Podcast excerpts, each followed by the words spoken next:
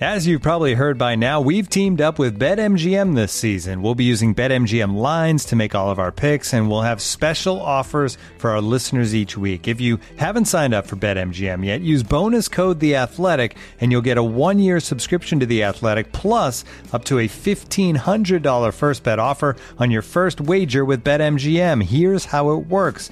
Download the BetMGM app and sign up using bonus code The Athletic.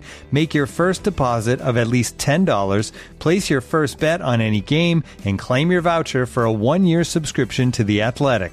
See BetMGM.com for terms. U.S. promotional offers not available in D.C., Mississippi, New York, Nevada, Ontario, or Puerto Rico. Gambling problem? Call 1-800-GAMBLER. Available in the U.S. Call 877-8-HOPE-NY or text HOPE-NY 467-369 in New York. Call 1-800-NEXT-STEP in Arizona. 1-800-327-5050 in Massachusetts. 1-800-BETS-OFF in Iowa. 1-800-270-7117 for confidential help in Michigan. 1-800-981-0023 in Puerto Rico. First bet offer for new customers only in partnership with Kansas Crossing Casino and Hotel.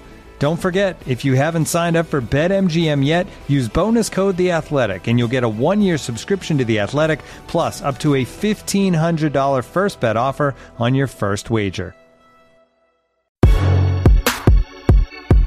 Hello and welcome to another edition of the Standing Room Only podcast. Yes, I am Ben Standig, and I cover the Washington football team for the Athletic. I am excited to be back talking to you guys uh, and and gals. Some of you may be wondering, uh, great, but where you been?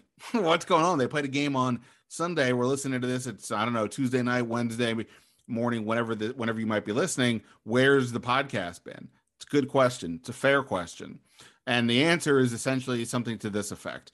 Uh, one, I was in Denver, and there is some travel logistics and things along those lines, but I didn't really want to recap the game the 17 to 10 loss to the broncos that dropped washington to 2 and 6 and you know sometimes the storylines change a little bit. We're sort of, we're talking about the red zone issues again for an offense and that's missing a lot of pieces. And you know the defense did some better things but ultimately a pretty mediocre offense you know did enough to win and whatever it was. And here we are. And um you know the reality is it's when we focus so much on the little things like what's happening in the moment we lose sight of the big picture to an extent and the way I look at it right now, when I consider the the attendance at games, when I consider things like TV ratings, messages left on Twitter or the comment section, what I hear from friends and family, they gleefully tell me they don't pay any attention to this team anymore, which is obviously not what you want to hear when you're covering the team.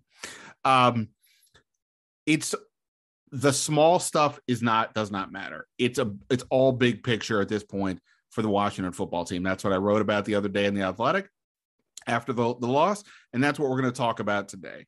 Um, and so I've got a bunch of guests coming on. I don't even want to say who's coming on at the top. Not, I'm not saying it's massive surprises, but we should have some good guests, but it's going to be a free flow situation. Um, so we'll see who's able to, to come by when they, when they said they'll be able to come by. Um, but the point for me for the, for these conversations, for the most part, is going to be we're going to focus on the big picture stuff. What do I mean by that? I mean things like the quarterback until they have any sign of a quarterback, this thing is going nowhere. And uh, uh, I'm not. This is not. I'm, I'm, not talking about Taylor Heinicke. I'm not talking about Ryan Fitzpatrick. I'm talking about the, the the sense, the hope, the belief that you have something, either a proven commodity, the way they tried to get Matthew Stafford last year, or hope in the form of a draft pick that looks like it's conceivable that they could, you know, in, they'll be picking high enough in the first round that maybe this year they actually make that move until they have some sense of hope, if not a uh, little, if not a proven piece of quarterback. Where is this thing going? And that's especially true when you have the other part of this, the ownership issue.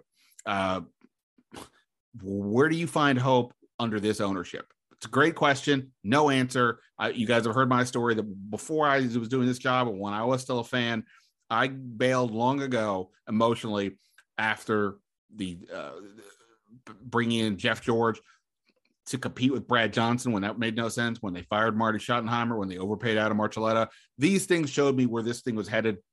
And all these years later, clearly I had it right. But now there's even there's a there, that's just football stuff. We're not even getting into the moral component of this that obviously dominates the news a lot these days with this team. So these are topics I think we need to discuss. In addition to okay, we do need to talk football. I mentioned the quarterback. There's also the Ron Rivera aspect of this.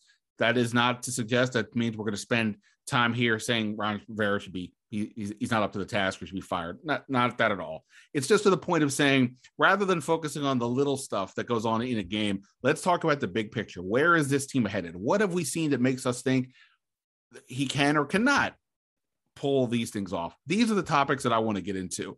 Um, and so we're going to do that today with a variety of guests. I'm excited to talk to you about this. I may split this up into two parts. I don't know. Um, at the in, in the show notes, the, wherever you're finding this podcast, you'll see who the guests are in the headlines or in the notes. Somewhere along there, I'll make it clean. Uh, I will just say Grant Paulsen from 1067 The Fan is going to be primarily on with me a bunch. So we'll get into that. We will get into the draft and some of these other topics as well. I'm excited to do this. Um, of course, I'm always excited when everybody tells me they've checked out the podcast. If you haven't subscribed yet, encourage you to do so. You can do that on iTunes. Uh, you can do it on Spotify, and of course, you can listen to it on the Athletic. That's where the commercial-free experience there. If you're an iTunes person, I promise you that it, it helps a lot when you leave a, a rating and review. It takes 20, 30 seconds, whatever that may be. Um, I appreciate it, and uh, goes a long way. I'll just leave it uh, leave it at that. Uh, in addition, of course, you can follow me on Twitter at Ben Standig, and I will try to give pass along Twitter handles for all the guests um, that come along. So let's we'll, get into this here in just a second. I'm excited to talk to everybody about this team, and like I said, try to look at it from a bigger picture perspective. There'll be some venting, we'll have some fun, but ultimately, I'm over talking about why the third down defense isn't working or or what what is Taylor Heinicke. We've discussed all these things and it distracts from the bigger issue. How does the Washington football team actually get out of this? How do they actually one day become a franchise that people can say that's that's that's a good team that this is going places. Maybe it happens with this group, maybe it doesn't, but that's what we're going to discuss here on the Standing Room Only podcast.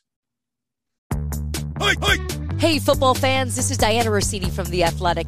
Get the top stories in pro football snapped directly to your inbox with our latest NFL newsletter, Scoop City. Jacob Robinson and I will bring you the daily scoop of top NFL articles, posts, and podcasts every Monday to Friday. Sign up for free now at theathletic.com backslash scoop. All right. I, I, I don't know if this is history, but it kind of I feel like this is history here. I feel like I'm bringing together like the scene of the Godfathers, where you're bringing the Dons together to discuss, uh, you know, discuss the business. You got here Grant Paulsen, of course, afternoon host, uh, 1067 The Fan, longtime member of the DC uh, media contingent, and then also here Kevin Sheehan, morning host on 980. You, you two are actually co-workers now, but I don't think that I think I assuming is this the first time you've ever done actual talking together? We talk together all the time. this is probably the Just first not on the air. conversation for air. But yeah, this has a little feel of the De Niro Pacino scene from uh, Heat right now. We're we're meeting at the diner. Yeah, this is very exciting. And look, this is what it this is what it takes. That this team is it's not that it's his new territory, it's that it's returning, but to some degree it does feel worse than than than before. Maybe it's because there was the hope from last year that that the way the season ended and with his defense and going into this year the talk of hey maybe they're building something and and here we are again or maybe it's just you know uh there's maybe some more questions now about where things are with the coaching staff and then of course there's always the persistent aspect of the ownership and how do you sort of get away how do you get out from under that? I don't know. That's what we're here to, to talk about with all these things. I'm super excited to get you both here. Um, we're gonna make some so, some some magic. Uh, but I guess first, Kevin, uh, just to, to go to you, like just sort of the quickly, like what, like I, I feel like I know because I hear you talk and you and I talk as well. But like, what's your baseline right now of where you are with this whole thing at two and six? Like the in in terms of this season, but looking bigger picture, like where are you at with with this? Have you thrown in the towel on this year and beyond, or what's your or where are you at with with everything right now? you know, you said to me yesterday or whenever we talked, you said it's not even about the game on Sunday. And then Tommy today on the podcast said, I'm, I'm not even focused on the results of these games anymore because they don't matter. And I used to be the guy that would be, you know, at six and eight with with two games left, trying to figure out, you know, every single mathematical possibility to get them into the postseason.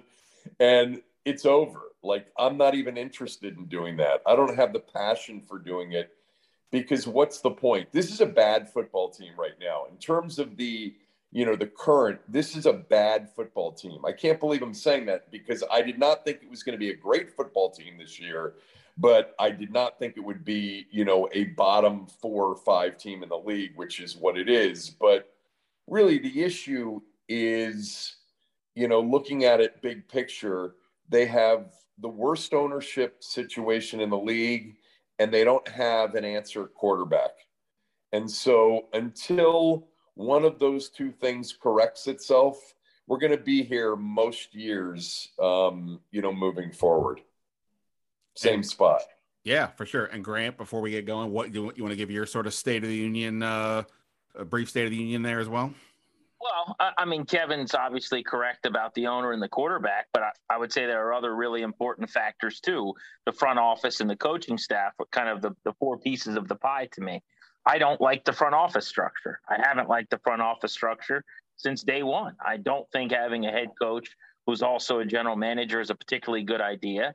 And if you're going to do it, Ron Rivera likes to say, you better be able to have been there before if you're going to draw me a map he's drawn me a map and he's never been there before to use his words against him. He hasn't run a front office. I'm not sure that I had confidence that he could.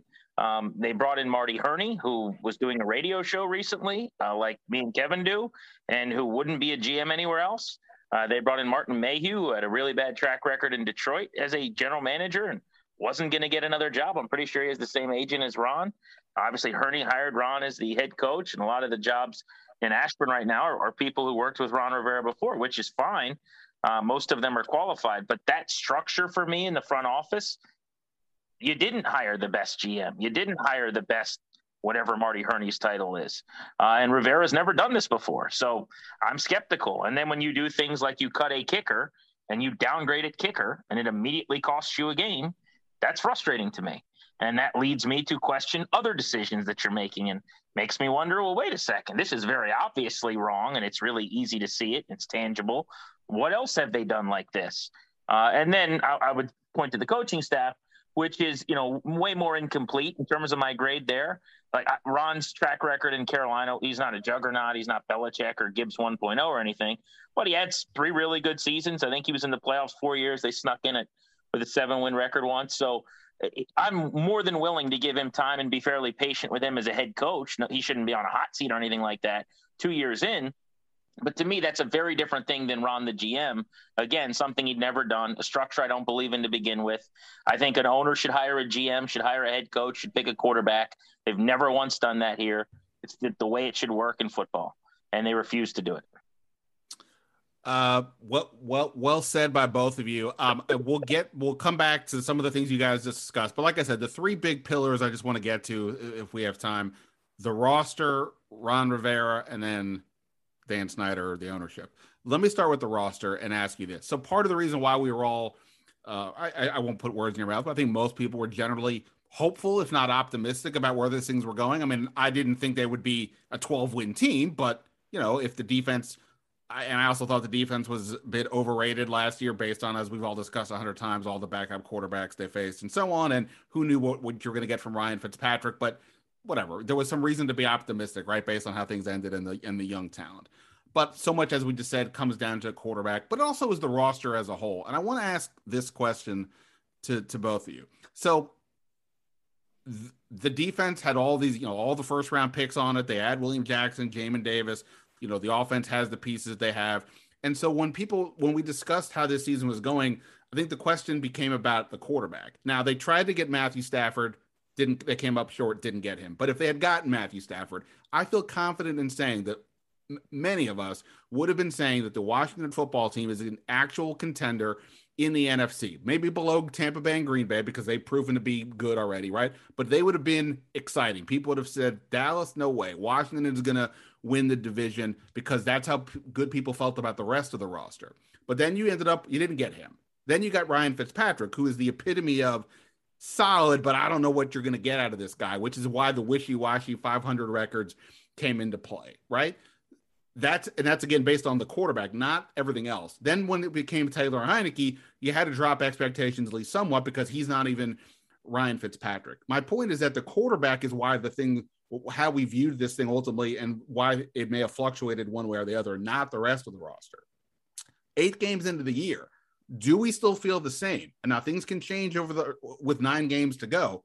But right now, even you know, I mean, like, do does everybody feel as optimistic about the overall roster because ultimately it is the quarterback is the most important piece. It's not the only piece, though. Even if this offseason they go get a Matt Ryan or whatever you want to tell me, do we feel like they can actually get it done? So, Kevin, I'll go to you first. Like the overall roster, how do you still feel encouraged, assuming you did when the season started, or are you discouraged enough now that it isn't even feel like it's just about the quarterback? Well, I think that um, I feel both. I feel that the roster isn't quite as good as I thought it was. But I also think if they had traded for Matt Stafford, this team would be a hell of a lot better. I mean, it would be every bit of two to three games better because it is that weighted at that position. And I think we probably would have felt differently about the rest of the roster um, if they had, you know, an elite quarterback, a top 10 ish kind of quarterback, um, you know, quarterbacking this team. But yeah, the, I, the roster again. It's like I, these things like were important to me a couple of weeks ago, and I've lost the passion for so much of this because I kind of feel like it's just it doesn't matter that much. Grant, what was the thing that you said about um, Rivera saying about a map? What, what was it specifically? You know, he loves saying, uh, "Don't draw me a map unless you've been there before." Yeah, guys, guys, guys, guys, guys, guys, guys. That that is important. That's not interesting. Right. Um, that's the other thing he loves to say. And I think, honestly, like the roster conversation um, is interesting, but it's not as important as if you had a quarterback.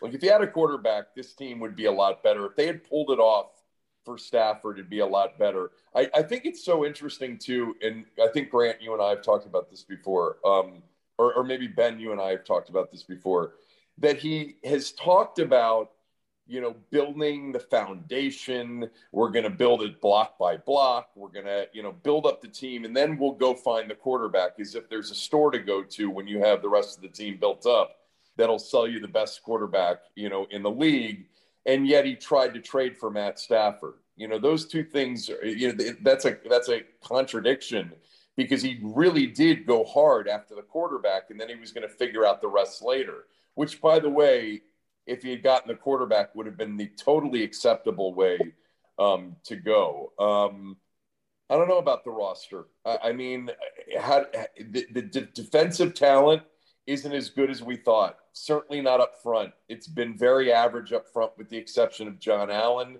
who's been their best player defensively this year and one of the two best players on the team. And I think Payne and Ioannidis have been okay, but the two star defensive ends have had average seasons at best. I don't care what kind of PFF numbers you throw at me. Nobody can convince me that Chase Young's having a good season. Um, and the linebackers were always going to be an issue, and the secondary is flat out terrible. Um, I think the surprise of the roster has been the, the area in which I think maybe we were, you know, a, as concerned as any other, which was the offensive line, but now that's in tatters from an injury standpoint. I do think that they have more A players than they've had in a long time because I think John Allen's an A player and I think Terry McLaurin's an A player. And I thought Sweat and Young were potential A players, and I haven't given up on them yet. Um, but overall, it's it's a C roster at best. So, so Grant, let me let me sort of tee you up with with, with this. Like, I agree. Like my basic, the reason I brought up the roster is like I still think there are enough pieces here, and we can debate in a minute when we get to the coaching part of this. What where does that factor in, and and all that? Obviously, there's some deficiencies, particularly at quarterback, and then some guys like William Jackson just haven't played well. Curtis Samuel obviously hasn't even played, but it feels like there's something else kind of going on here with the roster, and by that I mean you know when we talk about the things Rivera says over and over again, there are the things he says that are like part of his TED talk. You mentioned the draw me, don't draw me a map. You haven't been there you know, is it interesting or important? All these types of things.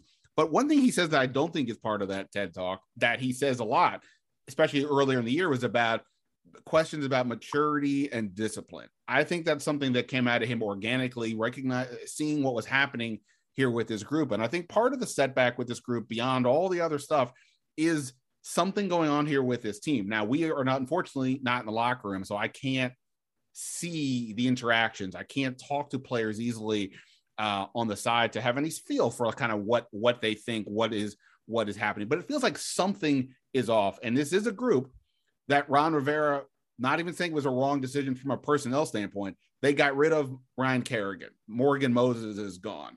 Uh, you know, Nick Sundberg is gone. A bunch of guys who have been on this roster for a long time you say whatever you want about them as players, but like they were the, some of the adults in the room, and a lot of that leadership is now different. And now you have guys like Chase Young, a 20, what is he, 22 years old, second year player as a team captain. I, I don't put tons of stock in the team captain thing, but like if you're saying that these are the people that are the young guys are your leaders, that's a lot of responsibility. Just because you're a really good player doesn't mean you're a leader. Something has felt off with the vibe of this group all year, not in a completely negative way, but when he talks about maturity and discipline, I just keep thinking he's saying basically that too many guys either viewed last year as that they've made it and don't understand that there's they haven't, or there's something else that just feels off. And so I, I'm asking that that's sort of how I'm kind of viewing it. You can answer it however you want, but there's something, it feels like it's not just about the talent, but something feels off with the group this year. Yeah, I, I, that's probably true. I mean, like you said, I'd love the ability to just be around and, and have access more often, right? You're at the park every day. I'm not because I'm at the station, but you know, I'm at games and whatever, not being able to ever go in the locker room. You know, if I could get out once a week or do that, you'd have a better feel and pulse for that. So it's hard to speculate. I would say the whole idea, though, that something is off. I mean, I think they're under talented and they're just not as good as most of the teams that they're playing. And if they were winning, it wouldn't feel off. Like I, I hate to simplify it, but I mean, who did they lose to so far this year before the Broncos game that they're better than on paper? Like they played bad teams in the Giants, they beat them barely. Uh, they played a bad team in the Falcons, they beat them. I don't think they're as good as the Chargers or the Bills or the Saints or the Chiefs or the Packers. So I kind of look at this thing and I go, they should probably be three and five right now. They're two and six. Um, to, to Kevin's point, until you get a quarterback, not a whole lot else matters. But like, let's just say Matt Stafford's on this team.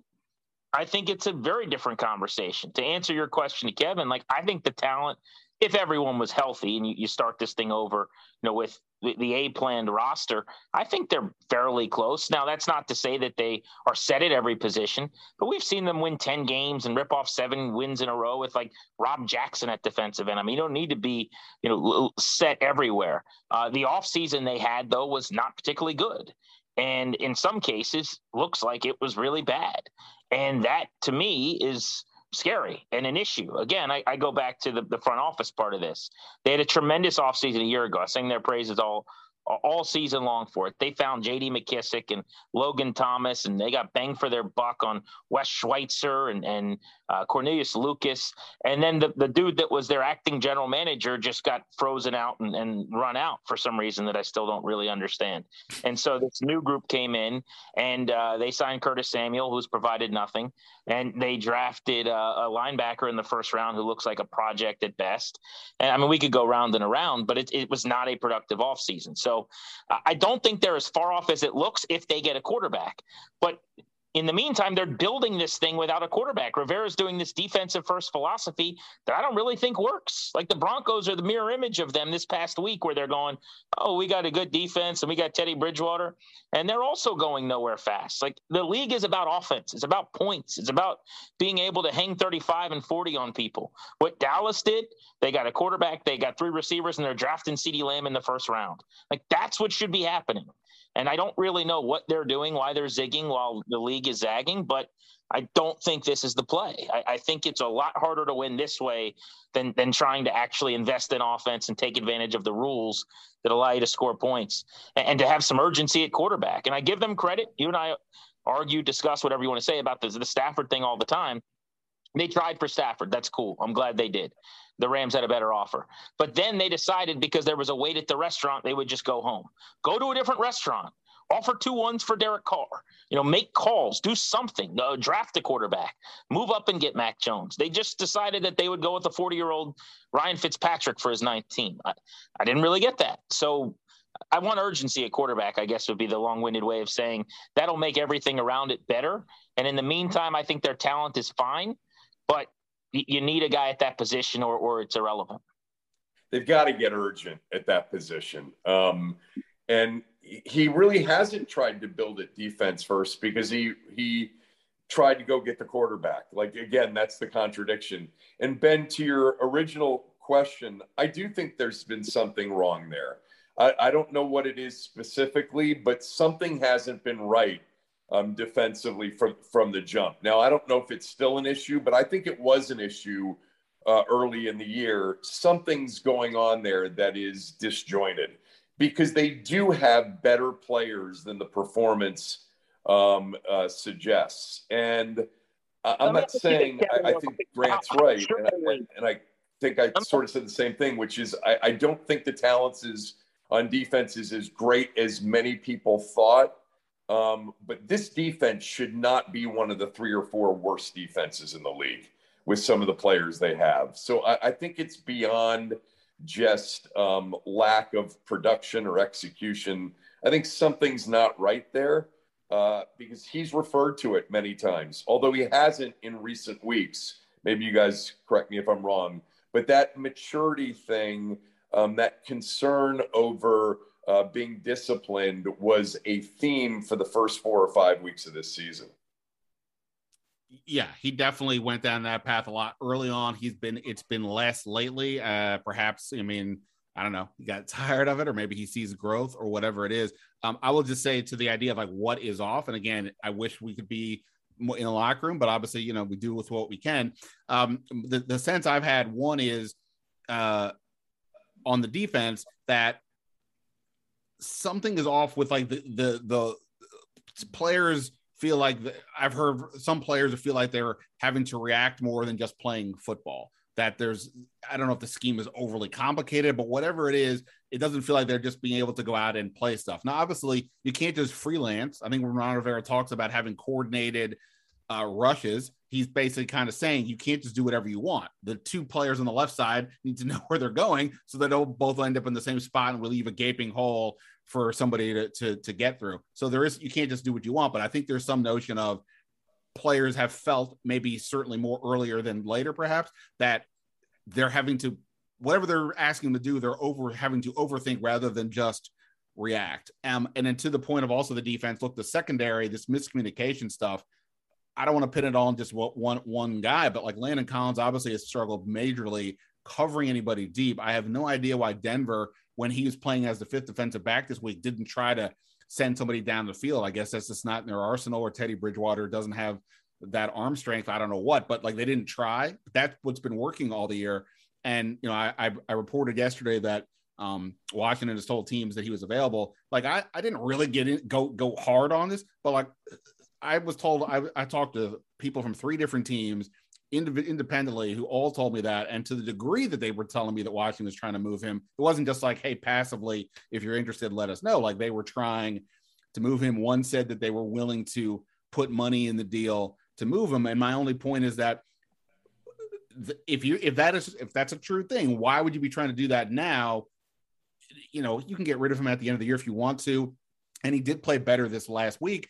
Play he's played better since they've kept him solely in the box. But if you're actually trying to move him, I think it's a sign of saying this isn't working. We need to kind of move on from this um, at, at, this point. I think so. These two things, I think the some guys viewing it like they're playing too much uh, overthinking, and then well, look, William Jackson struggled also. It's not just Landon Collins, um, but there's there's a weird fit here, and maybe it took them too long to recognize the issue with Landon Collins in particular. But I think those are two things that are happening um, on defense, at least. Grant, I know you wanted to say something before.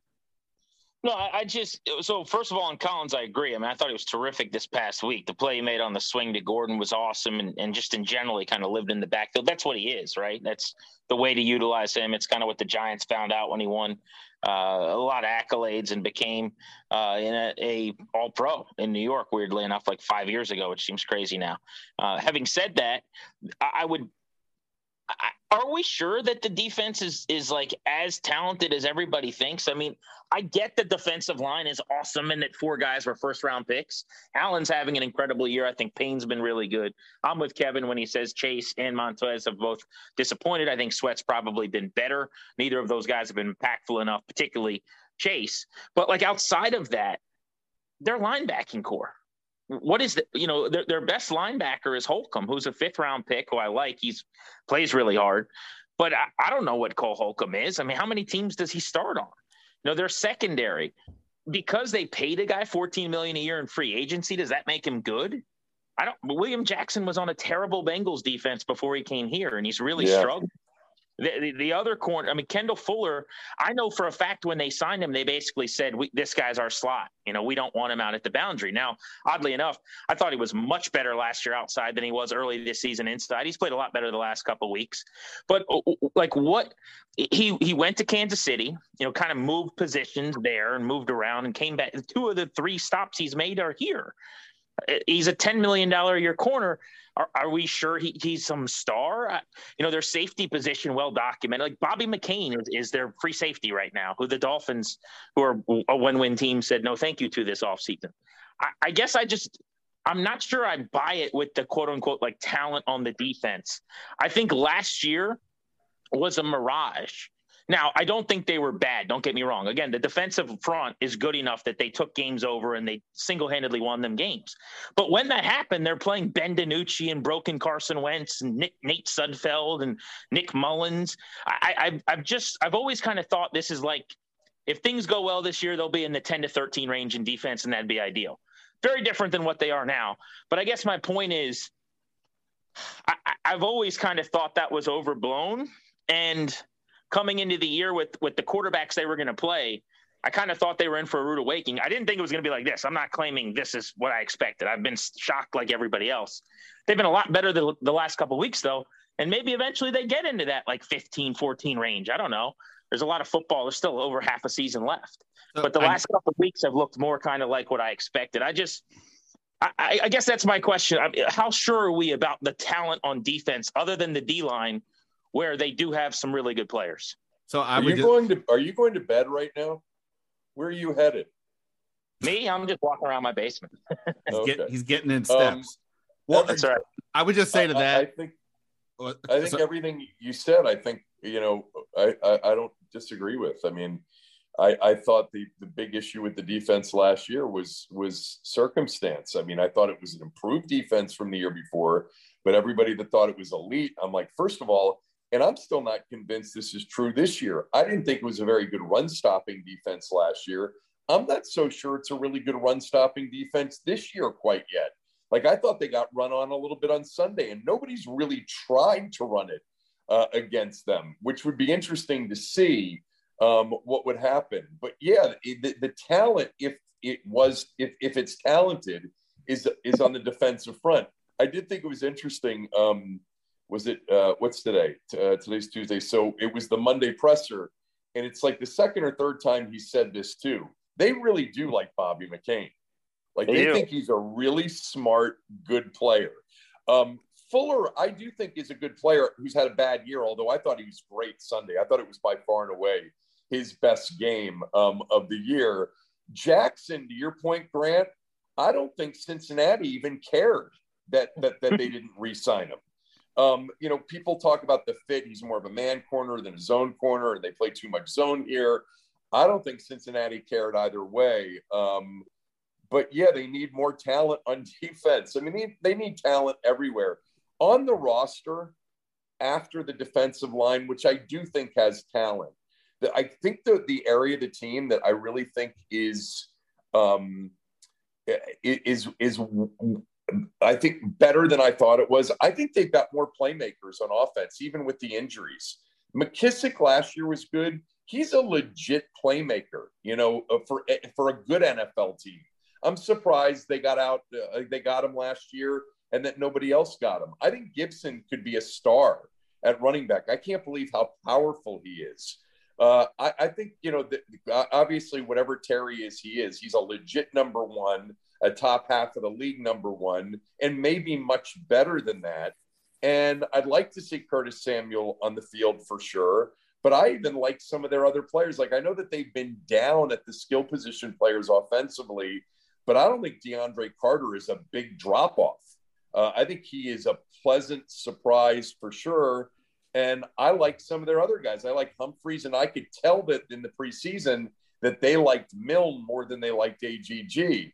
So there are there, there are players and maybe more really good players than they've had in a long time. But defensively, you're right. There's nothing to get excited about with respect to their linebacking force, secondary, and then of course, you know, on offense, they don't have a quarterback, and there's no plan right now for a quarterback. We can't until that gets fixed. None of this stuff is really going to matter that much. Yeah, and at tight, by the way, I'll just jump in real quick. I, mean, I love Logan Thomas will come back. He's a weapon. He's a top. Yeah, right. Him too. But when he comes back, that's going to help. What, what, they found that they have in Ricky Seals Jones is awesome. Like he can, yeah. he's an athlete. He could be a matchup problem as a second tight end against a linebacker. I, am actually with you. I, I, think getting McKissic and Gibson on the field at the same time, and, and you've now gone from big plotting Barber and one role to maybe Jaret Patterson, who's a rookie at no money. I, mean, I, I love what they've done. I'm excited about a lot of the pieces on that side of the ball. I think if you had an above average quarterback, they'd be a, a, well above average offense. I really believe that at this point.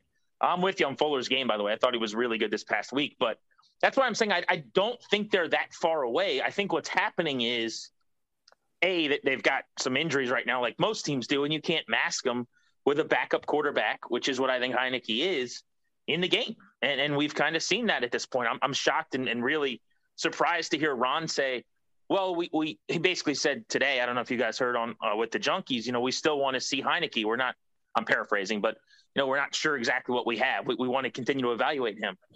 that surprises me. I, I, don't know if he really thinks that or if he's just saying that publicly, but I, I think we kind of know at this point, right?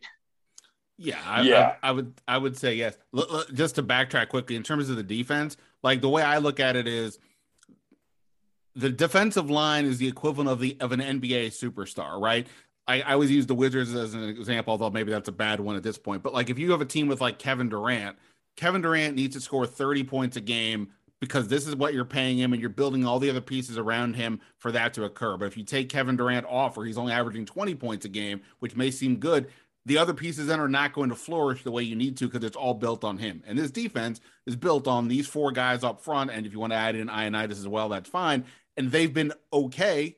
They haven't been great, and they need them to be great to make everything else look better. So that's been the problem, I think. There, on top of, I agree, the linebacker situation has just looked bleak, especially since, since Jamin Davis has just not been ready to go off the bat. And the William Jackson things to me smelled of Josh Norman coming here and like, wait, why are you playing him in a different in a different way than he was successful somewhere else? If you wanted to do that, then maybe you should have just gone and gotten somebody else.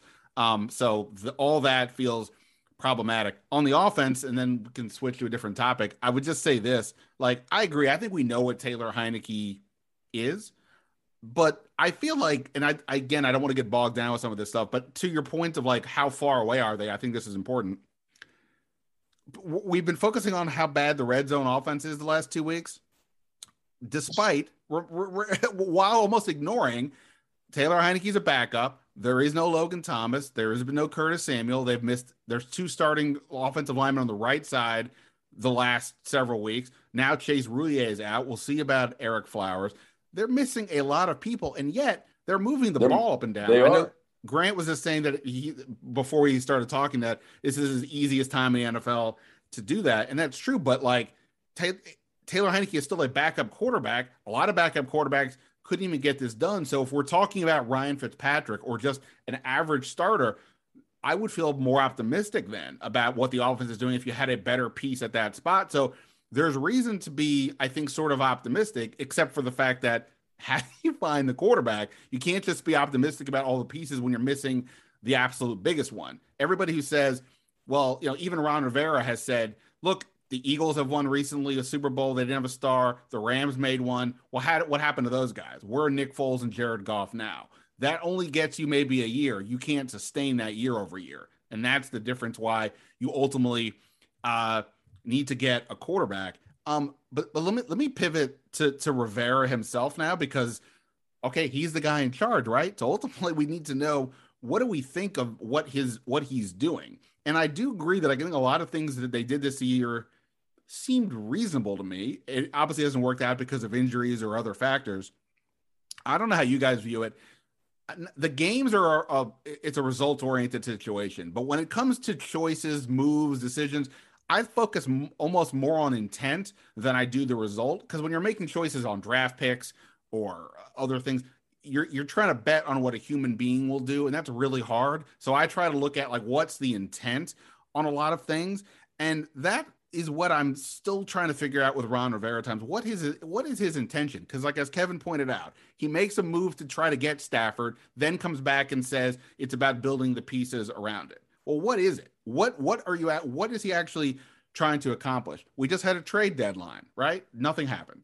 Okay, that's fine, whatever. But what what was their intention at the trade deadline? Were they looking at it and thinking this season's toast? Let's we need to move anything we can, get build up other draft picks, and move forward? Were they thinking we should try to go get a piece or two now because we think we are maybe not that far away?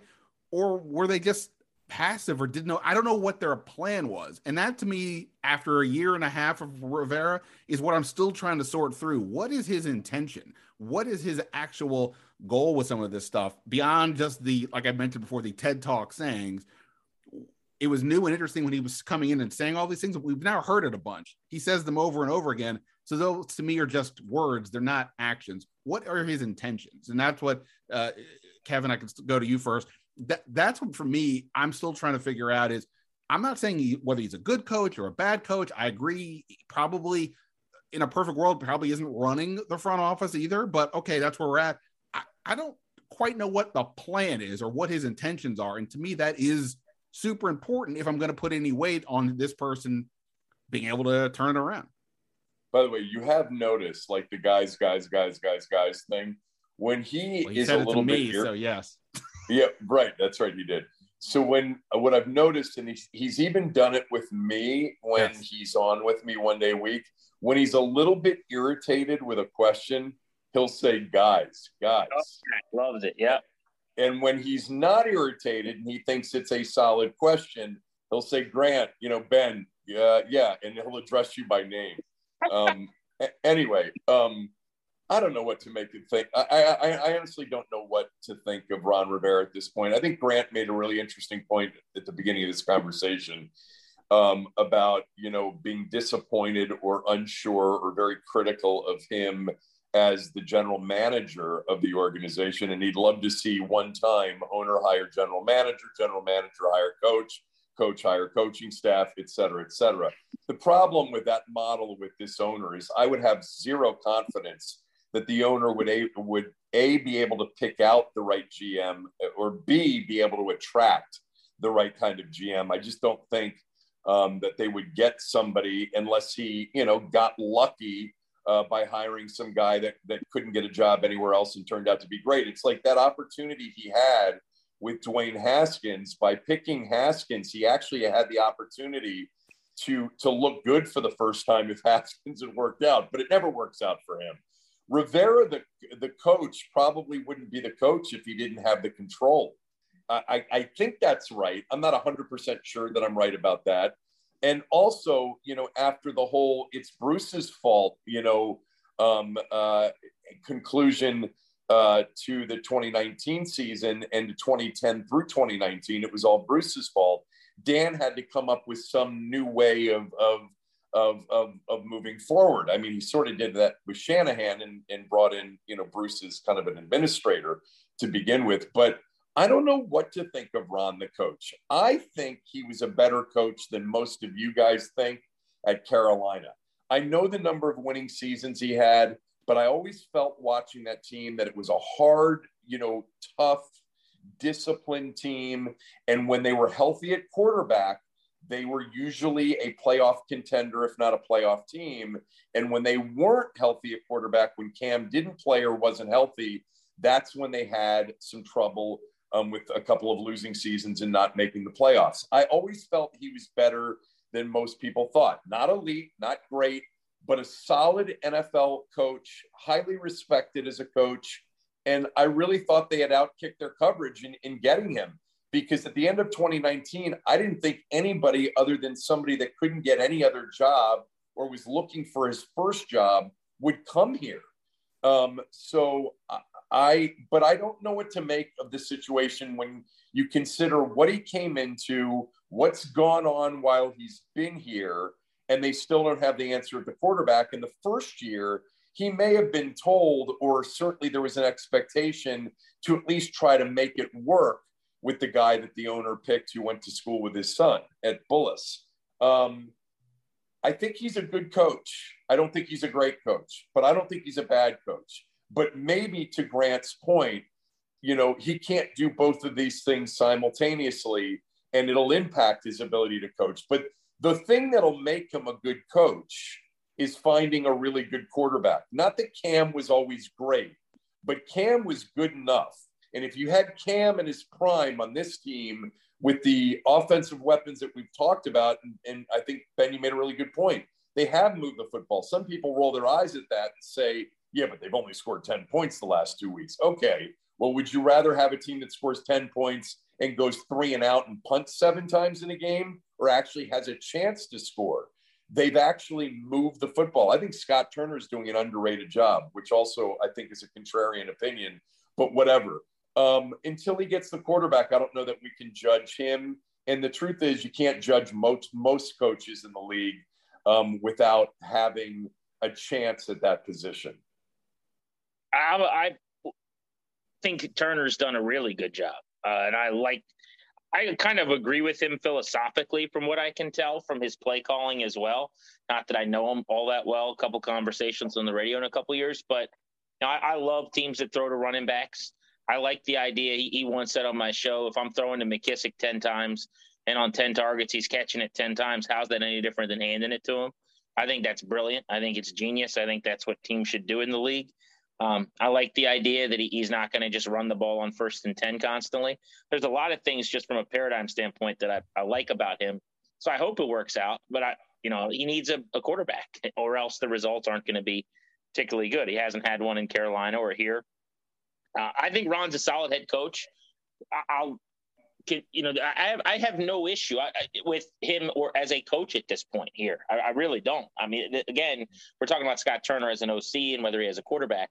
In, in the case of Rivera, I, I go back to the, the teams and I went through the, the resume this season.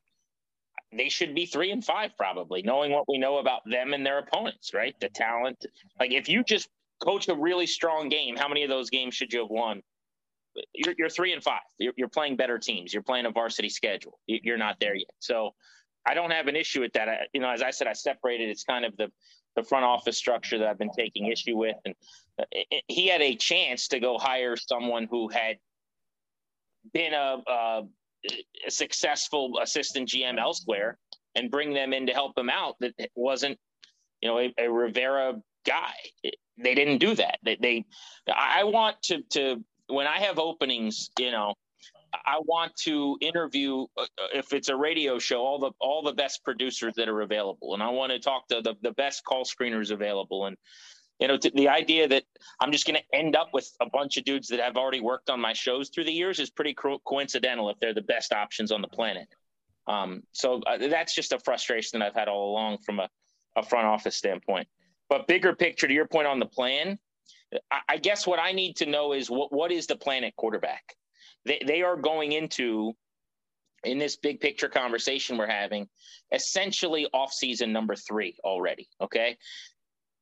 Are they any closer to getting one? Is there a quarterback in this draft class that looks like a can't miss guy that's going to be there for them? Uh, part of when you have to pounce on a quarterback, you have to look into the future and say, who's available next year? Who's going to shake free? Who won't be available? I, I can get down with year one, off season one, not drafting Herbert or what have you, because Chase Young was there. Although we're told that Dan Snyder is not telling Ron Rivera what to do and he's in full control, but now we're going to give him the out that Dan Snyder wouldn't have let him do anything because Dwayne Haskins was his guy. So that's always kind of a convenient thing for coaches here that can always be used. But this is off season three. Like if you draft the guy now, it takes look at these rookies this year. You're talking about two, maybe three years before you get that player to the level where you can actually start really benefiting from them being an elevating piece that makes everyone around them better. How many of these guys now on the roster are even here for that? So I think because you've waited until year three, you probably need to be in the veteran market and you got to shake someone loose from a tree somewhere that we're not even talking about right now. Uh, more likely, they're going to end up with some, you know, Jared Goff trade, Mitch Trubisky acquisition, like somebody yeah, that's, like that. If they go that route, you're right. I mean, they because if anybody that's really good that has a choice isn't going to come here. You right. know, this is, by the way, not every, a, a, lot of organizations have the same issue. Um, and he did try to address it in offseason number two. Off season number one, he didn't because Chase Young was there at number two and because they had, you know, Haskins. And maybe what he was thinking was, this is going to take a couple of years anyway. Let's trade a fifth rounder for a guy that knows the offense that can come in once Dwayne fails and the owner sees it, and we'll move on from there. But he did try to address it in year two. And you know, you made a fair point. It's like, okay, you struck out on Matt Stafford. What about somebody else? Well, the somebody else was Fitzpatrick. I don't know what the other options were. It's not like Aaron Rodgers was legitimately uh, available, nor was Russell Wilson. I would have loved for them, them before the whole uh, Deshaun Watson issue uh, arose with all of the happy ending joints. I would have loved to have seen them take a big swing at Deshaun Watson. That was an unprecedented situation. A guy that's under contract at 25 years old, that is absolutely an elite quarterback in this league, to be available. Now, he has a no trade clause, and so he could dictate where he wanted to go. So I'm sure he said, Well, I don't want to go there either it's it's a, I don't know what the plan is. Like they probably have plans, but it doesn't mean they're going to be able to execute on the plan because somebody has to be willing to come here um, in free agency. Somebody who has a no trade clause or can help, you know, sort of dictate the path trade wise probably isn't going to want to come here. Their best chance is to draft somebody because when they draft somebody, that player has to play for this organization. So I'm all for, you know, I've been thinking about this a lot the last couple of weeks. I'm all for just being super aggressive in going down every path possible. You know, you can't spend every pick to get a quarterback. You can't trade every player to get quarterbacks, but I want to see multiple swings here in this well, upcoming Kevin, off season. ask you this because you're yeah. talking about season too. My point is that's what they should have done this off season. Like Ryan Fitzpatrick on his ninth team in 16 years was not a good answer. Well, and what was the answer after Stafford that you wanted? But, but what I'm saying is, you just said go down as many avenues as possible. I don't think they did that. So my answer, like the next thing I would have done is offer two ones for Derek Carr. Did they do that? I don't know. Probably not. That would have been the next thing. Cross that off the list. It's like a scene where you're looking for a babysitter in a movie. The parents are trying to go out and they cross through 23 names. I, I get the sense what you're saying is correct. They tried for Matt Stafford. The Rams had the sweetheart package from Detroit because of the extra one, because of the terrible contract for Goff. And they said, okay, well, we got to settle on one of these guys. I guess realistically, you trade up and you get one of the rookies. It didn't cost that much for whatever reason this year. Look at what the Jets for to move up for a guard spent. Now, I, I don't love any of those guys. I don't know what Justin Fields is going to be. I don't know what Mac Jones is going to be. But my point is there was a lack of desperation. Like you're you're preaching and talking about something. No, you're right. You're right because he said this multiple times about moving up. He said the price was too expensive, right. and and and remember, Mike Silver wrote that story about all the quarterbacks that they considered, but maybe the price was too expensive. And look, with Matt Stafford, that guy in particular, um, you would have been right on Derek Carr. I, I didn't feel that way, so I'm not going to revisionist history it. I, I, would not have offered the Raiders two first for for Derek Carr, but I would have offered pretty much anything that the Lions wanted for Stafford and said so at the time, including Chase Young, or or certainly one of right. their great players. I, I, would have done it, but that he didn't feel the, there's no doubt that there is um, sort of a price point that that was too high for him in this last off season. All right, That's so so hold on. Let, let, let, me jump in. The two the two radio guys who talk all day long like are talking. It's fun to listen well, to. Well, he's got multiple producers and a call screener. I just learned. so good for him. Um, um, so uh, great points. Let me just say a couple things. One, to the point of desperation, why would Ron Rivera felt any desperation last offseason? He was the king of the town. They just won five of the last seven games. they took they, did a really good job against Tampa Bay, relatively speaking to expectations with a good quarterback that was just on his sister's couch. The defense, I we all agree that it was a bit overrated, but you have all this talent. He he's good. He's feeling good. He can buy a year with Ryan Fitzpatrick. And I kind of agree with Kevin. We went through this last year. There was nobody else to, to realistically go to. They were only offering a one and a three for Stafford, offering two ones for Derek Carr, who Grant, you and I both like. Maybe feels I get the hindsight part, but maybe feels a bit bit much. There's a difference between wanting a quarterback and needing one. They act like they want one. They need one.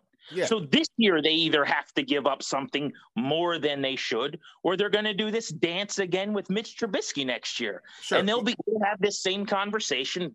Let's mark our calendars now from a year from now. That's so, like the, the point is like they, they you're saying why would he have done that? Because he knew they weren't a real playoff team. They were a seven win team in a horrific division right. that beat to backup quarterbacks, and they were about to play the, the night they won the division. You remember the quote? He's like, "Well, now we play a first place schedule or, or oh, something yeah. along those lines." He knew what was coming, so that's why he should have done it. If in fact it was important to him to not have the bottom fall out this year. That's right. So to that point, though, if the defense lived up to anywhere close to the hype I think we're having a different conversation. Now, even Ron Rivera could not have predicted that the email scandal would happen and thrown Dan Snyder back in a huge way into the conversation, even though we were still living with this, right? The Wilkinson report hadn't even come out yet at the point that they had to make choices on Fitzpatrick in the draft. So there was the we didn't know what was going to happen. But but putting that aside, just from the football perspective, I agree. I don't think Ron Rivera thought this was a title team that he was dealing with, but he was one year into a five year deal where he's in charge. The owner is kind of a little bit out, you know, away from from things right now, dealing with these other issues. He's got a lot of control, and I bet he didn't feel this crazy level of desperation that he was like, okay, we, but look again, they tried to get Stafford. That was yeah, a real. Think, that was a real pursuit. He recognized that they had something that they could do. I don't know what the plan B was, but here's my point though. For now, I said this going into this year, they better win this year because if not, then everything we're saying is the problem. If you don't build off what you did, now you're going into year three. It looks like they're going to have a, a he's going to have two losing seasons to start. Even if you do it with the rookie, that's probably three losing seasons. Even Justin Herbert last year had one of the best rookie seasons ever. They were under 500, and that's the that's abnormal what he did. So you're probably looking at a third season, and you have to hope that that rookie looks good enough so by the fourth year you're now saying we are can, we have a shot to do something, which is why I think that the end result, even if they have a top ten pick, I just talked to Dane Brugler, our um, NFL draft guy, to get a, a, his thoughts on the draft, and he's kind of saying what other people have, like this is not. There's some talent, but it's we nobody knows what to make of it. I think this. I think after Rivera said we don't want to mortgage the future for a quarterback, I think he's going to have to mortgage the future for a quarterback. I don't. I mean, I don't know who's going to be available, but I think they're going to have to do something. And because, like you guys are saying, why would anybody want to come here? I don't know if that means extra draft picks or giving somebody that Alex Smith type extension that helped Alex Smith decide to come here, I guess. I think they're going to have to do that because the way things are going, how do you go into a year three with a rookie who isn't Trevor Lawrence and uh, you know who knows? And by the way, at some point the owner is going to come off whatever calling this suspension or not and look at the situation and go wait what are we doing what we're losing again i thought i thought i was a problem what's going on here so i think the desperation this year will probably kick in. And to me i have i had to bet i bet veteran even though i it's hard to know exactly how they're going to do that. Grant said that they acted like they wanted one they didn't need one. I, I think they probably felt they needed one but I also think they were too discerning. Maybe. Um, they they they didn't love anybody after Stafford, or perhaps after somebody else where the price was just way too outrageous.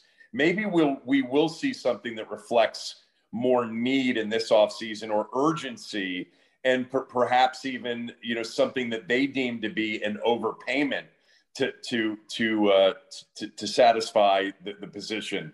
Um, but I do think that the offer for Stafford, a first and a third, was a pretty legitimate offer at the time. Remember, there were people. I remember there were people that thinking thinking that it might take a, not, not it might take less than a first. It might not require a first. I'm like, what are you talking about? Um, this is a guy that's a legitimate top 10 guy on it. And if he's on a good team, he's going to prove it. Uh, and so they did feel a need. Like they didn't think Heinicke and Allen and maybe another veteran this year was the way they wanted to go. Their actions didn't say that. Their actions said they understood that they had a problem at quarterback and they they wanted to go fill it. They just weren't urgent enough. And maybe they will be in this offseason now. Yeah, I don't crush them for not getting Stafford. I thought that was a valiant effort. I thought it was a good offer. And by the way, remember he was in Cabo and McVay was in Cabo. Maybe yeah, all those things. Maybe and not. he didn't want to come here. He wanted to play for McVay. Understood. But yeah. I, I, it would be easier for me if they made a better offer than the Rams. They just kind of threw their hands up and said, "You know what? This is rich. There's nothing too rich to get an outstanding quarterback." That that's my whole like. What was your other alternative? It's this.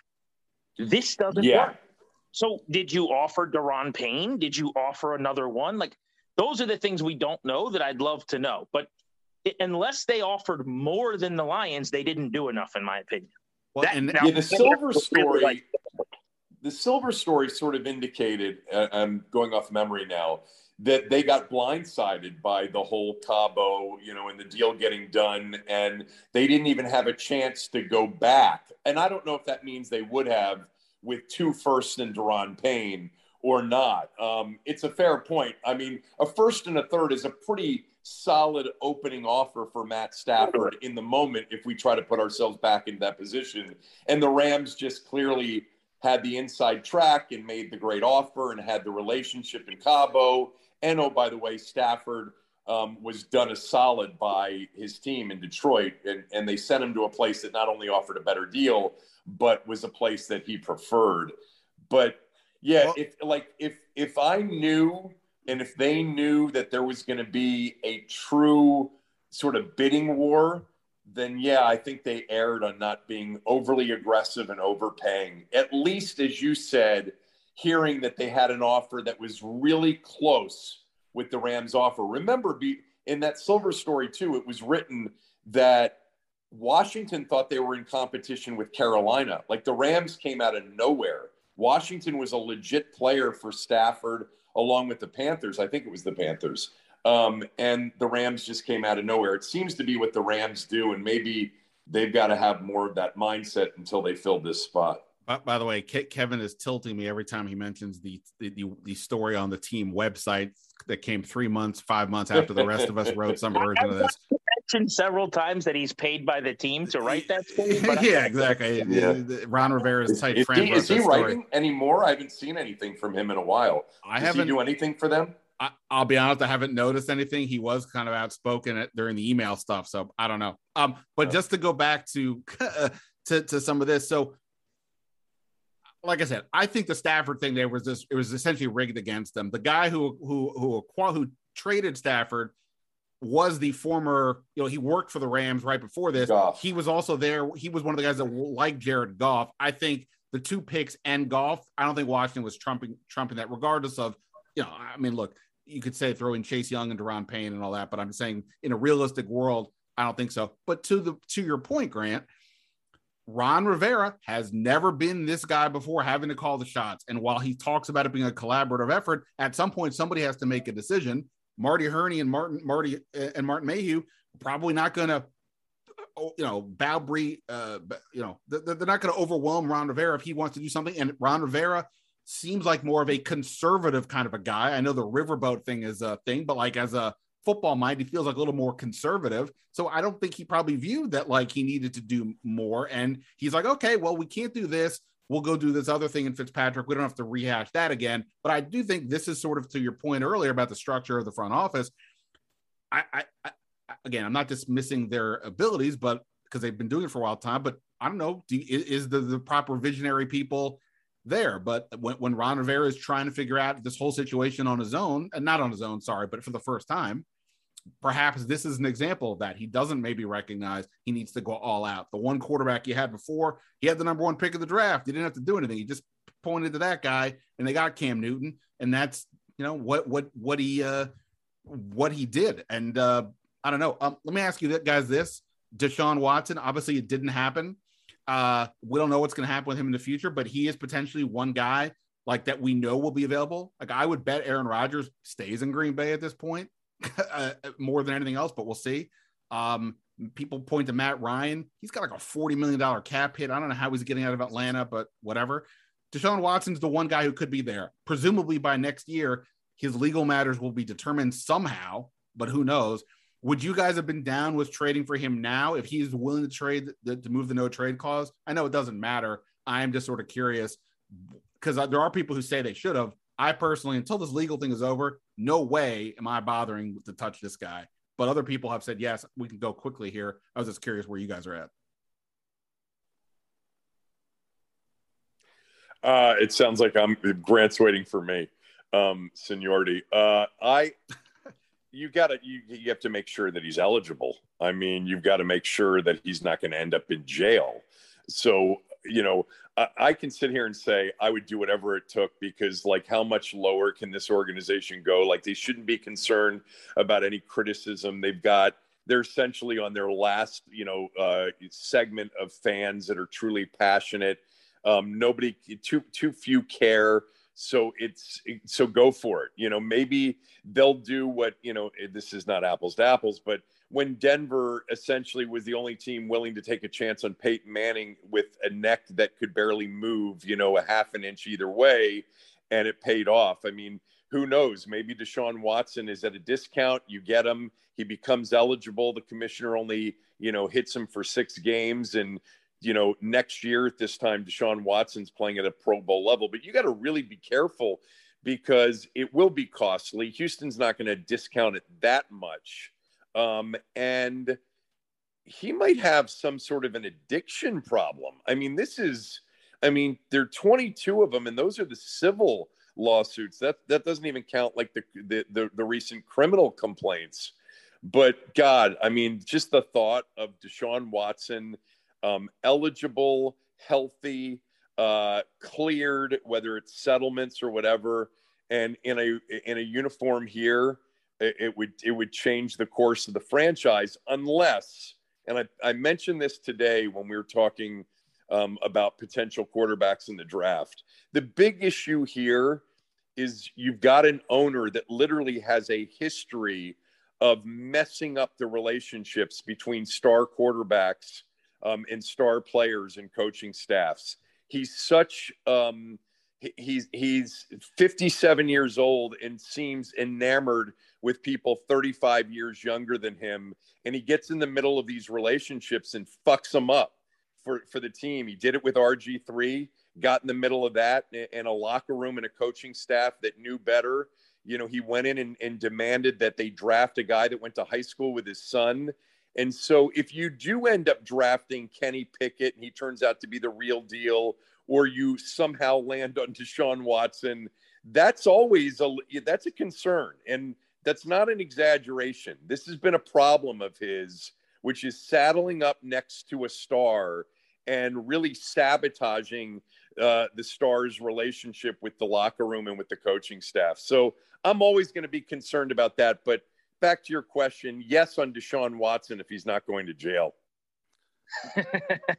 I I think they're disqualified from being able to bring him in uh, based on the last calendar year. The Washington Post stories, the, the 40 plus women that came forward.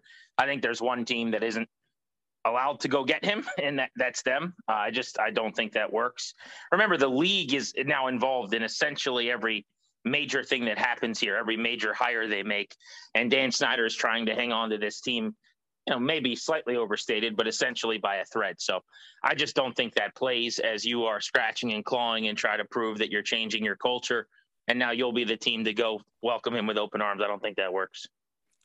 All right, so we've discussed the roster. We got to get it. You know, this team needs a quarterback. That that that's the you know that that that's the consensus here. I think we're all in agreement on on on that. With regards to Ron Rivera, look as a coach, I think everybody's willing to see where this goes forward on the front office uh, you know, he hasn't done this before. So I think the jury is out on whether we believe that that makes sense for him to sort of be overseeing this group. But all of that, to a degree, doesn't matter with the constant threat of the ownership. And obviously, you guys talk about this all the time on your shows. So to the to a certain degree, I, I don't want to bring you back down to all this. But and we don't, you know, I don't even, I mean, we can discuss whatever you want. We don't have to get into the specific matters that are in play right now with the emails, with the, uh, the, the you know, the, the, way the NFL is handling this, the, the, the lack of accountability from the Snyders, from the league, um, the, the culture, the, the women, the former employees who want the report released. Uh, all that is worth discussing. But in terms of this, I don't know when any of this is getting resolved, and it doesn't look like the league is that excited to do anything about it. And you know, I'm not buying that Congress is going to all of a sudden be the be the solution here. So what what do you do? What like because ultimately the point of this whole discussion is how do you ever have hope when this thing continues to to exist? I've said this many times when I was a fan of this team and cared emotionally, I bailed a long time ago after they fired Marty Schottenheimer, after they brought in Jeff George to mess with Brad Johnson, after they overpaid Archuleta, it became obvious to me that the the this was not whatever was going on here was not about winning in any way that made any logical sense to me. So I bailed then, and then obviously I bailed altogether doing what I what I what I do now but there are still people that care, and I honestly don't even know how they do it. So, what do you say, Grant? You can go first here if you want. What, what, what? For all the talk, is it just get a quarterback and at least that distracts from the idea that this thing is probably going to implode? Like, what's the big picture? What's the hope here? If this, if if this is what the organization and the fan base is stuck with, that it just seems impossible that it's going to ever change. Yeah, I mean, I, I think it's you know pretty debilitating and a depressing thought if the assumption is just that nothing can ever work as long as he's the owner when he's going to be the owner, in my opinion, for an extended period of time. He'll probably outlast me. I don't make uh, very many healthy decisions when I uh, sit down to eat dinner. So he might be the only owner that I know. Uh, but having said that, I mean, you, you know, blind squirrels find nuts. I mean, the, the Braves are winning a World Series tonight, and they had a 0.3% chance to do so, according to the analytics on July 13th. You know, nothing looked uh, like that that would have allowed for them to do that. The Nationals were 19 and 31 and won a World Series like magical carpet rides happen.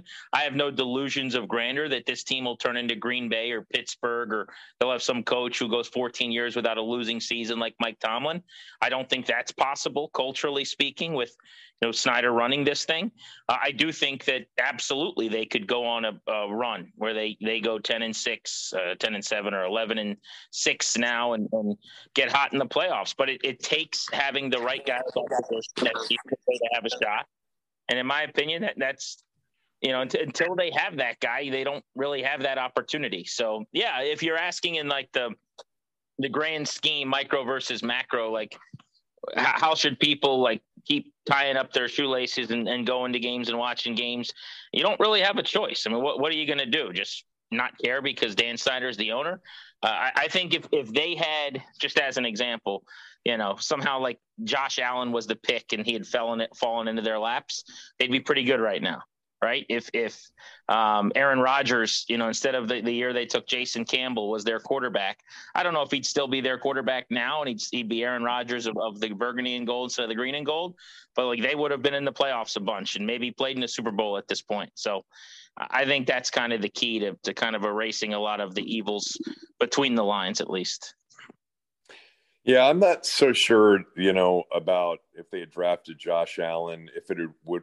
That's one of the, the things that I think people are, are unfortunately resigned to thinking now. I think more people than not, and certainly their biggest revenue generating portion of their fan base is out. I mean, they're done. I mean, this thing is eroded down to, you know, the few that are that are hanging in there and have hope. And I don't know that even big winning gets everybody back at this point. I think um, they've been repulsed so much um, by the owner uh, and the way this thing's been run. They've moved on to other things in life. And I may be speaking for an older demographic, which I think I am to a certain degree. Um, but I know that I've got three boys who, you know, one of them cares, but they, they don't really care like we cared. But I, I think that the quarterback thing, look, they had – you know, a borderline, I think, a Hall of Fame coach with three future head coaches on the staff and Kirk Cousins. And, you know, if you had good ownership, um, it would have worked out with that. I don't know if it would have worked out into a Super Bowl, but maybe deep playoff runs and make maybe multiple playoff runs. The the thing about it, and Grant, you hit on it, and it's something that I've always um, said about this franchise going back 10, 15 years, and that is the NFL's designed for even the worst of franchises to have a good season. Um, but a good season does not make a good franchise. This will never be a good franchise and will never have a sustained run with the Snyders in charge. It, it, it's we've got 22 years to prove it. Um, it'll never happen. They're two playoff wins, and really the first one really shouldn't even be credited to him. Um, the one that came with Brad Johnson in in 1999. Um, I, I just, but but to your point, yeah, you can hit the inside straight and you can stay healthy and the ball can bounce your way and you can get, you know, over performances from an average roster and win 10 games and maybe win a playoff game and maybe, maybe two, you know, at some point. We've seen bad teams, you know, and bad franchises make runs. The only thing that could happen is your Josh Allen scenario where they, you know, hit on Peyton Manning with the Irsays as owners. Now they did have Bill Polian as the GM, or somehow the Bidwells get Kurt Warner uh, and he's got a whole second act to his career, Hall of Fame career. Um, that could happen, but I fear like I, I fear that this owner in particular is even more um, destructive than even the Bidwells or the Irsays or some of the bad franchises. It seems like he can't keep uh, away from screwing it up, even if he were to get the answer at quarterback. But that's the best chance. I would agree with that to land on the next great quarterback by accident or you know by you know good evaluation with the Hurneys and the Mayhews and the Riveras of the world, and then having that quarterback mask how ugly um, one side of the building is for a period of time. The, I mean, the, that's that's what you got to hope for if you still care enough to hope. Yeah, and, and, I would just say that, like, I think you both you both make great points. Um, you know, even now, like we ask the players all the time, how do you deal with? Is your focusing on this game? How do you deal with the distractions? And I don't always know what they think about distractions. They may think us talking about the fact that they're losing, or these, other things, you know, the emails and all that. Um, like I do have a sense that, like, I think these things bother these guys more than they let on to us. I do think this is something that they don't want to have to be asked about or dealt with, right? And yet, if you're if you're you know if you're Chase Young, that's all you've been. Look look look at your two years here. It has been nothing but these but these issues, right? So I, I do think at some point, even if you get lucky with whatever scenario you want to come up with, if if these issues aren't going away, you know, at least uh, Irsay cleaned himself up, right? And it does feel. And now we talk about him playing guitar, not some of the other stuff. I don't know too much about the Bidwell situation, but you know, I don't hear too much about them. Maybe they're, I don't know, whatever. Like, well, the son who is a local went to Georgetown Prep. The son now runs the team, but you know, when when Kurt Warner took over for them and they made a run to a Super Bowl, it was considered to be a, a, a pretty poor, you know, bottom, you know, third bottom quarter franchise in the league um, I, am not sure, to be honest with you, that either one of those two franchises is as low as Washington is now. I mean, yeah. you could argue right right now that Snyder is not only the worst owner in professional football, he's one of the two or three worst owners in sports in terms of, of the, the, the condition this franchise is in. I think and, that's a case to make right now. What'd you say? I'm sorry, Grant. I missed that. I think that's an easy case to make right now. I, I'd yeah. be we could come up with three certainly that are more maligned and and fairly right? And with even within their own ranks. I mean how many friends does he have right now among the owners themselves? I mean they have to be getting tired of his act and answering questions on his behalf as well. Um, i i i totally uh i totally agree.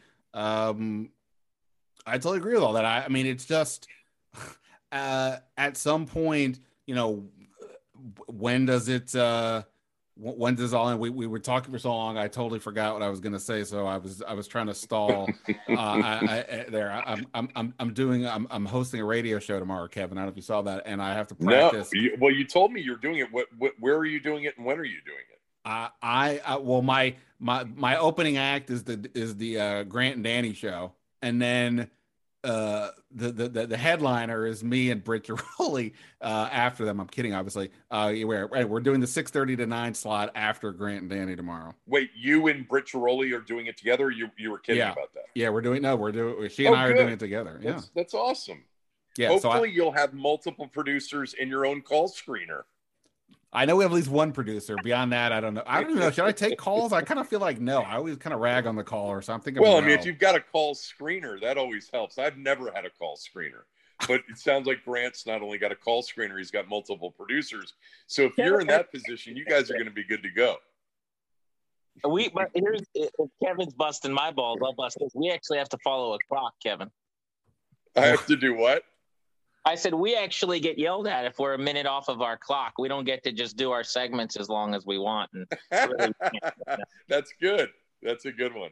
Well, you know, the funny thing is, is I, I fancy myself to be a guy that could be a wonderful clock management guy, you know, in the NFL on the sideline for some coach. And I can't even manage my own clock in my own profession.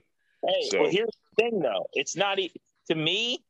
The clock is well we we could talk radio all day long, but to me, that you break when you're done with the, like the the reason a podcast works is because people want to hear what you have to say. So I, I think the clock is generally a pain in the ass structurally, but uh, whatever. But well, yeah, I mean we we can, yeah. I've had, I mean, you've you've had one PD, right? Is that true?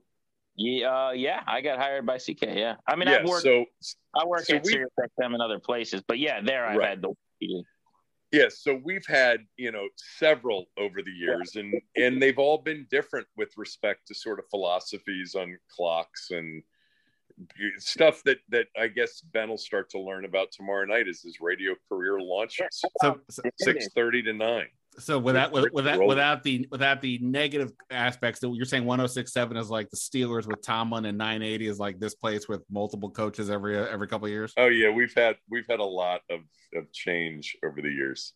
But we're so happy by the way to be sisters with 1067 the fan. We are now all under the same management and Grant and I have always, you know, uh, had a good relationship and have always had conversations over the years, and it's great to be working for the same parent company. I, I have to say, I find it very disarming, or I, I, I, I not disarming. I find it very weird. I like kind of like that viewing from the outside of like this is like Anchorman, you know, and like they're all going to come into that uh, alley and like you know bring out the trident and like go at each other and the sniping. I kind of miss that. I'll be. I'm not going to lie. No touching in the hair or face was the rule in, in Anchorman. I guess for radio, it's no touching in the like the uh, you know the throat or no ruining of the uh, the ability to talk or something. But actually, the, the I think the ironic part is that there's never really been any sniping. Has there been?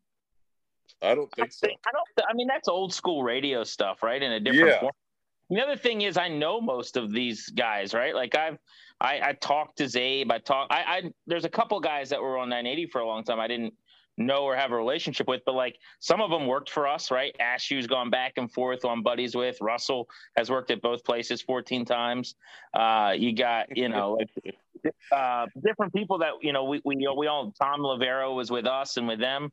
So there's, there's been, you know, like a back and forth with some guys, but we're all pretty friendly. I'd say. I mean, they're, you know, I, I don't think there's ever been a, uh, anything overly contentious. Yeah, it's not fun when you guys phrase it like that. I'm not trying to start anything, but you know. Well, that's just the, the PC. We actually all hate each other. Well, right. I mean, the, I, I, the, I say, I've had we, conversations. I've heard things. We we were not. I think Grant's right about that. We were much more contentious and and sniping with with with the company that owned us for a while, which you know, as people described it, the team owned us. The team actually didn't own us a company called Red Zebra owned us. Dan Snyder was the majority shareholder, but we were the flagship station of the team. And that was really the entity in which we argued the most with. I mean, it was an unpleasant, um, shall we say, uh, partnership. um, with the team. But you know what? If they had found a quarterback years ago, I bet the relationship would have been much better. there you go. The way, nice, nice, nice way to circle it back. Uh, all right. So, so, this was uh, fantastic. This, you know, I, I, don't know if, when somebody said this, but the idea this feels like you know getting uh, you know De Niro and Pacino together in Heat. I, I I'm gonna have to use that uh, GIF or picture or something when I put this podcast out tomorrow. I, I have talked to both of you many times on the radio, off the radio. So to have everybody here together uh, for something that we all care about in very in different ways uh, was was a lot of was a lot of fun. Uh, I guess just lastly, if you have the Twitter size comment to, to sign off, like Grant, like what's your what what what's your thing at this point? Is I mean, we quarterback owner, like what's your I don't know. How, how are you going to get through these last nine weeks? We can't. We, we, we know they can't do anything about the quarterback at this point. The owner is going to be what it is. How are you going to get through these? Uh, what's you know nine weeks? What's going to be your thing to, to to hold on to? Yeah, I mean, this is this is what I do, bro. This is this is what I've majored in my whole life. I mean, if you're 33 years old, you've never seen them win. Danny used to make fun of me because I would always say, he's like, well, if they don't win, you'll be unhappy. I'm like, no, I, I don't watch it for a win or a loss. I you know, does Ryan Kerrigan get a sack today? Does so and so rush for a touchdown? For me, uh, it's Terry McLaurin. Uh, I love him. I like watching him. I want them to feed him the football. Um, so I focus on that and basically his quest to go put up, you know, 1,200 yards and get the, the credit he deserves.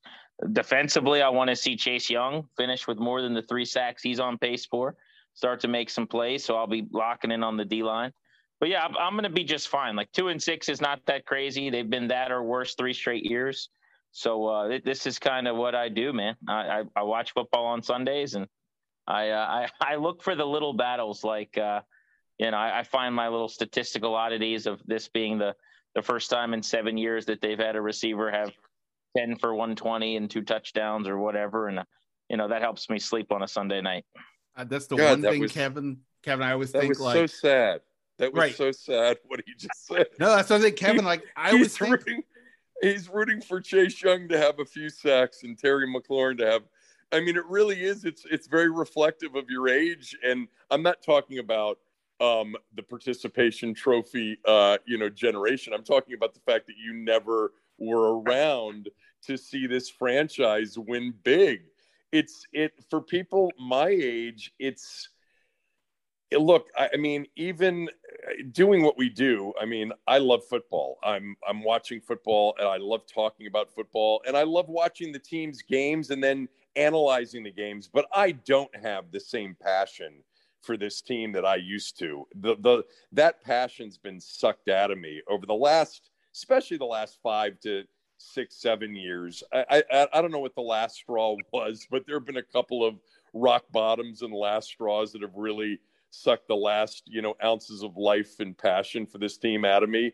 Um, I want them to be good because it's better for us professionally. It's funny how so many of our listeners don't believe that, but it is true. It would be much better for us if they were a really good team. And I think I'd be really back into it if they were good. I think I'm one of those people that would jump back in um, full bore. But God, it's, you know, our city too is so much different than what it was in the 80s and 90s it's a much bigger city. It's a younger city. It's a more diverse city. It's a much more um, eclectic city. And from a business standpoint you know much more robust. I mean this used to be truly just a federal government town and it's so much different. So it would have been so cool over the last you know, as the city was growing and changing, to also have, you know, a really good NFL franchise and something that you could be proud of. Like, I'd love to see what it would be like. You know, we got a taste of it, right, with the Nats and with the Caps. But, you know, both of those things would pale in comparison to the football team if it ever became great. But, it's hard for me to just it, by the way it's not the players fault too. I have to remind myself like terry mclaurin's what 24 25 26 years old or whatever he is and i feel badly for some of these guys who are clearly better. They, they've got better higher quality people i think. I think that's one of the things that rivera's focused on that i like. Like mclaurin is first rate. John allen's one of the best dudes period. Um, and he's also a great player So none of this is their fault. And I want them to do well. And I want Ron to do well and Jason and everybody else. But it is funny to hear you say, you know, I'm just really rooting for Terry McLaurin to end up with, you know, 100 catches and 1,200 yards. And all I want is, you know, somehow for them to figure out, you know, in the next couple of years to win 12 games and be a legitimate contender. So in late January, they're like one of four teams left and they can be in that limelight for the first time in 30 years. It would be it would be cool to see that because it was great. them to win 12 games. I you know, yeah, I know. The best it's ever been was 1999. They went 10 and 6 the year Dan took over. It was my favorite team ever. Brad Johnson threw for 4,005. Stephen Davis ran for 1456. They had two 1,000 yard receivers in Connell and Westbrook.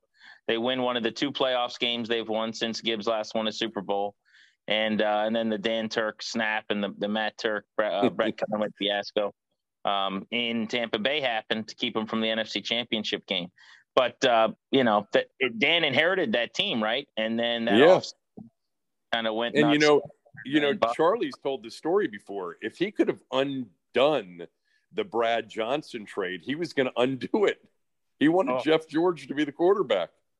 Well, he year. got Jeff George soon enough. He, he yeah. did. All right, all right, all right. Please don't trigger me with these memories. I don't need PTSD before we uh, sign off on this. Um, you guys were great. I do. I, I guess I should tell people go listen to Kevin. Uh, go listen to him on the mornings on 980, the Kevin Sheehan Show podcast, uh, which I was on this week, and go check that out. And of course, Grant is on every. What was it, Grant? Two. What? What are you? Two to six thirty. Two to six thirty. You are correct, sir. On on one zero oh six seven, the fan with Danny Rouhier. Go check that out. Uh, Producers, he, call screeners, lots of stuff he's got a, going on there. There's a, there's a um, lot happening over there. Um, you guys are great. Obviously, your institutions. I appreciate the insight, the knowledge, and the passion, even if it's waning. Like it feels like for a lot of people, and that's why we want. I wanted to have this conversation. I appreciate it, fellas. That was fun, boys. Thanks, buddy. Good times.